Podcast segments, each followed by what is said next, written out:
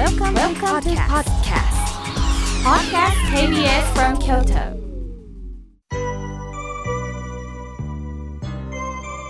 さあここからはたくさんのメッセージをいただきましたので順に紹介させていただきます。まずはじめにナオミさんありがとうございます。おはがきいただきました。妙慶さんこんにちは。長浜のなおちゃんです長浜市の大通寺で妙慶さんのご法話を母と二人で行きましたとても心に残るお話でした終わってから妙慶さんとお話できるかなと縁側に行くと妙慶さんは明日元気になれという新刊本を持っておられました。私はドキドキしながら、こんにちはと声をかけると、妙慶さんは椅子から立ち上がって、私の声に耳を傾けてくださいました。とっても嬉しかったです。これからもずっと妙慶さんの心が笑顔になるラジオ続けてください。私もずっと聞きます。妙慶さん、ありがとうございました。とのことです。ナオミさん、もう鮮明に覚えていますよ。ようこそ来てくださいました。またラジオでもね、あの、受付が締め切ったというふうにね、あの、ご案内をしまして、本当に申し訳ございません。その中でも、本堂内には入れなかったんですが、縁側にはなんと、ラジオのリスナーさんが50人以上も駆けつけてくださったんですね。関係者の皆さんもびっくりしておられました。妙慶さん、ラジオとてもリスナーの皆さん楽しみになさってるんですねとね言ってくださった時に先ほどね主情の世紀人と会うことってこんなに細胞が活性化するんだなワクワクするんだなということをね実感いたしましたありがとうございましたさあ続いての方ですおはがきをいただきました匿名でお願いしますとのことです私は病気などはその辛さ苦しみその人でないとわからないと思っておりますとのことです。本当そうですよね。大変でしょうしんどいでしょうってもちろん皆さん心配なさって声をかけてくださるけどその方でないとこの苦しみってわからないんですよね。ただ私の気持ちわからないでしょ？とこうブチッと切り捨ててしまうとやっぱり相手はね悲しい思いをしますよね。その中で匿名さんはそういうことって難しいですよねって最後に書いておられます。なかなか伝わらないんだよね。だけどありがとうねっていう言葉をねかけることによって相手もなんとかつながりたいという気持ちをね持ち続けてくれると思っております。どうかどうか体調が悪い時はくれぐれも無理なさらずにお腹をねマッサージしながら体を緩めてくださいね。さあ続いての方です。東大阪市より道代さんありがとうございます。妙慶さん私一人娘が結婚生活にピリオドを打つことになって本当に目の前が真っ白になっています。娘には子供がいるんですとのことです。これはお嬢さんはもう本当に悩みに悩まれたんでしょうね。子供さんのためにも離婚の方がいいのかなと思ったのかもしれません。これも先ほどの病気じゃないけどピリオドを決意した方にしか私はわからないと思ってます。結婚生活を続けられる人これもご縁のあってのことです。やめたいんだけどやめられないっていう方もいると思います。しかし一つリセットすることによって新たな生活を娘さんは子供さんとなさる決意をなさったんではないでしょうかあとはお母様が陰ながらサポートしていくそれによってチームワークができると私は信じております。道夫さん応援していきましょうね。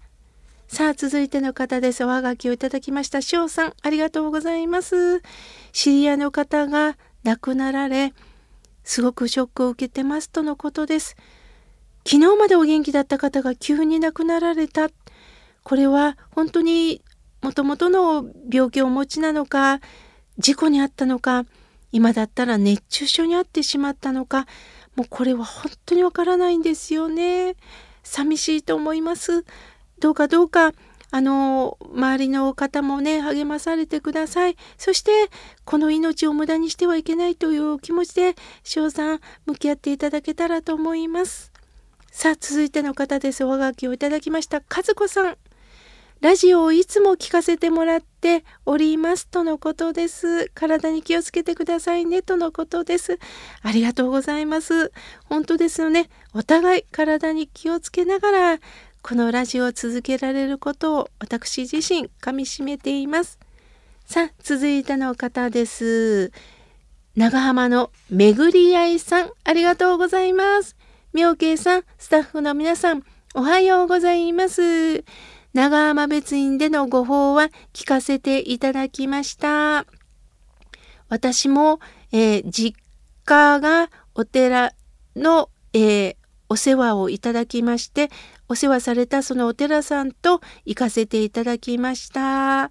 以前、京都の祇園ラメゾンジュボーさんの公開放送で、梅干しを持っていきました。今回もお持ちしました。とのことです。もちろん、もう早速私はね、翌日からもう毎日いただきました。本当にね、不思議ですね。やはり夏バテもあるんでしょうか？ちょっと介護疲れもあるんでしょうか？めぐり屋さんの梅干しでね、本当に胃がぐるぐるってなったんですよ、食べた瞬間。梅干しのパワーってすごいなと思いました。もちろんめぐり屋さんの手作りです。本当に嬉しいです。そしてめぐりあいさんは妙慶さんの大ファンの知人富子さんは妙慶さんの新刊本「幸せを呼ぶ108の知恵」サイン入りを受け取ってくれました。本当に嬉しかったです。これからもよろしくお願いしますとのことです。めぐりあいさんは帽子をかぶっておられたんですけどもその帽子と眼鏡が本当に似合ってねすごく素敵でした。刺激を受けました。これからもどうかよろしくお願いいたします。さあ続いての方です。ファックスをいただきました。土曜日8時本当に楽しみです。実は妙慶さんガラス入りのお人形があるんですがどのように処分したらいいですか？悩んでますとのことです。そうなんですよね。どうしても歴史のあるお人形さんっていうのは思い入れもありますし今は、まあ、時代が変わってねガラス入りのお人形というのをなかなか飾る機会もなくなったかもしれませんよね。それで私の友人は、えー、ネットオークションに出されたそうでそれがなぜか売れたって喜んでいました。そんな方法もありますしあとは合唱してもちろん割れ物と,、えーと、分けないといけないですよねリサイクルも兼ねましてあの合唱して捨てるという方法もあります。どこかでけじめをつけなければいけないというね、まあ、時代になりました。どうか工夫をしながら捨てる時には仕分けをしながら合唱してあの捨てるという方法もあると思いますのであの考えてみてください。ありがとうございます。さあ続いての方です。えー、としこさんありがとうございます。妙慶さん妙慶さんは以前ラジオで、えー、上沼恵美子さんが、えー、私の家は大阪城とおっしゃった時に警備員の方が今留守にしておりますとファンの方に答えてらっしゃるということをおっしゃってましたね。思わず大笑いしました。上沼さんと交流があるんですねとのことです。あ、そうですね。まあ本当にね、お忙しい方なんでね、あのたまにご連絡をしたりし合ったりしてるんですけれども、本当に普段もあのままの方で、とっても愉快な方です。それをと、としこさんもね、一緒に共有してくださって嬉しいです。ありがとうございます。さあ、続いての方です。メールをいただきました。宇治市のさとるさん、ありがとうございます。みょうけいさん、毎週土曜日の8時聞かせていただいております。両親が他界してからは、毎月、私は、えー、お参りをしながらそして僕は9年前から一人暮らしを始めています。人間は生まれてくるのも死ぬのも一人ということは分かっているんですが、寂しい時があります。妙慶さんも一人で寂しい時ありますか？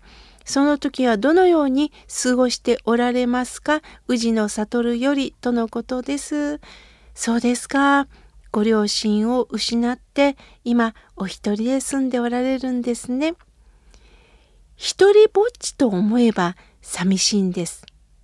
一人であって一人ではないと思うとほっこりします。家族全員で過ごしているから孤独ではない。そんなことないんです。家族とたくさん過ごしていても一人だなと思う方はいるんですね。ですから一人であっても一人じゃないんだ。必ずあなたが合唱するその御手にご両親がおられる。そして阿弥陀様は必ずそばにいる。そのことを思いながらほっこりした気持ちでどうか過ごしてほしいなと思います。そして近所の方、いろんな方、同じ地球上のつながり合う人間としてどんどん挨拶できる人になってほしいと思います。そしてまた土曜日はラジオでお会いしましょうね。さあ、続いての方です。えー、メールをいただきました。南のワッペンさん、ありがとうございます。妙慶さん、毎週楽しみに聞かせていただいております。7月3日参加です。とのことです。そうなんです。南のワッペンさん、命の講演会にようこそお越しくださいました。お声かけいただいた時すぐにわかりました。なんと若々しい方なんでしょう。もうお話をして、こうして会場に来てくださり、本当にあったかい気持ちになりました。南のワッペンさん、ようこそようこそお越しくださいました。また来年も企画いたしますのでね、命の講演会来てください。さあ、続いての方です。ラジオネーム、招きうさぎさん、ありがとうございます。みおけいさん、おはようございます。家族のことで気持ちが落ち着かず、イライラ膨らんでいますが、妙慶さんの法話を聞き、心を落ち着かせています。その後、ちょっと甘いものが欲しくなり、いつの間にかお腹周りが美味しいものは止められません。てんてん。本当そうですよね。やっぱりね、なんかイライラした時とか疲れた時とか、やっぱり甘いものって食べたいんです。私の鍼灸の先生はね、脳のごちそうなんだよ。甘いものは脳が欲しているんだよって教えてくれました。ですから甘いものは食べなければいけないんですよね。ただ食べ過ぎが良くないんですよね。また食べてしまった後ちょっとすぐの運動は怖いんですがちょっと落ち着いたらウエストをくねくねとひねってみたり背伸びをしたりちょっとストレッチをするだけでも体に刺激を与えてるんですね。食べ過ぎたんだよっていうことで刺激を与えてるのでそれだけでも違うそうです。是非やってみてください。まだまだたくさんのメッセージをいただきましたが来週紹介させていただきます。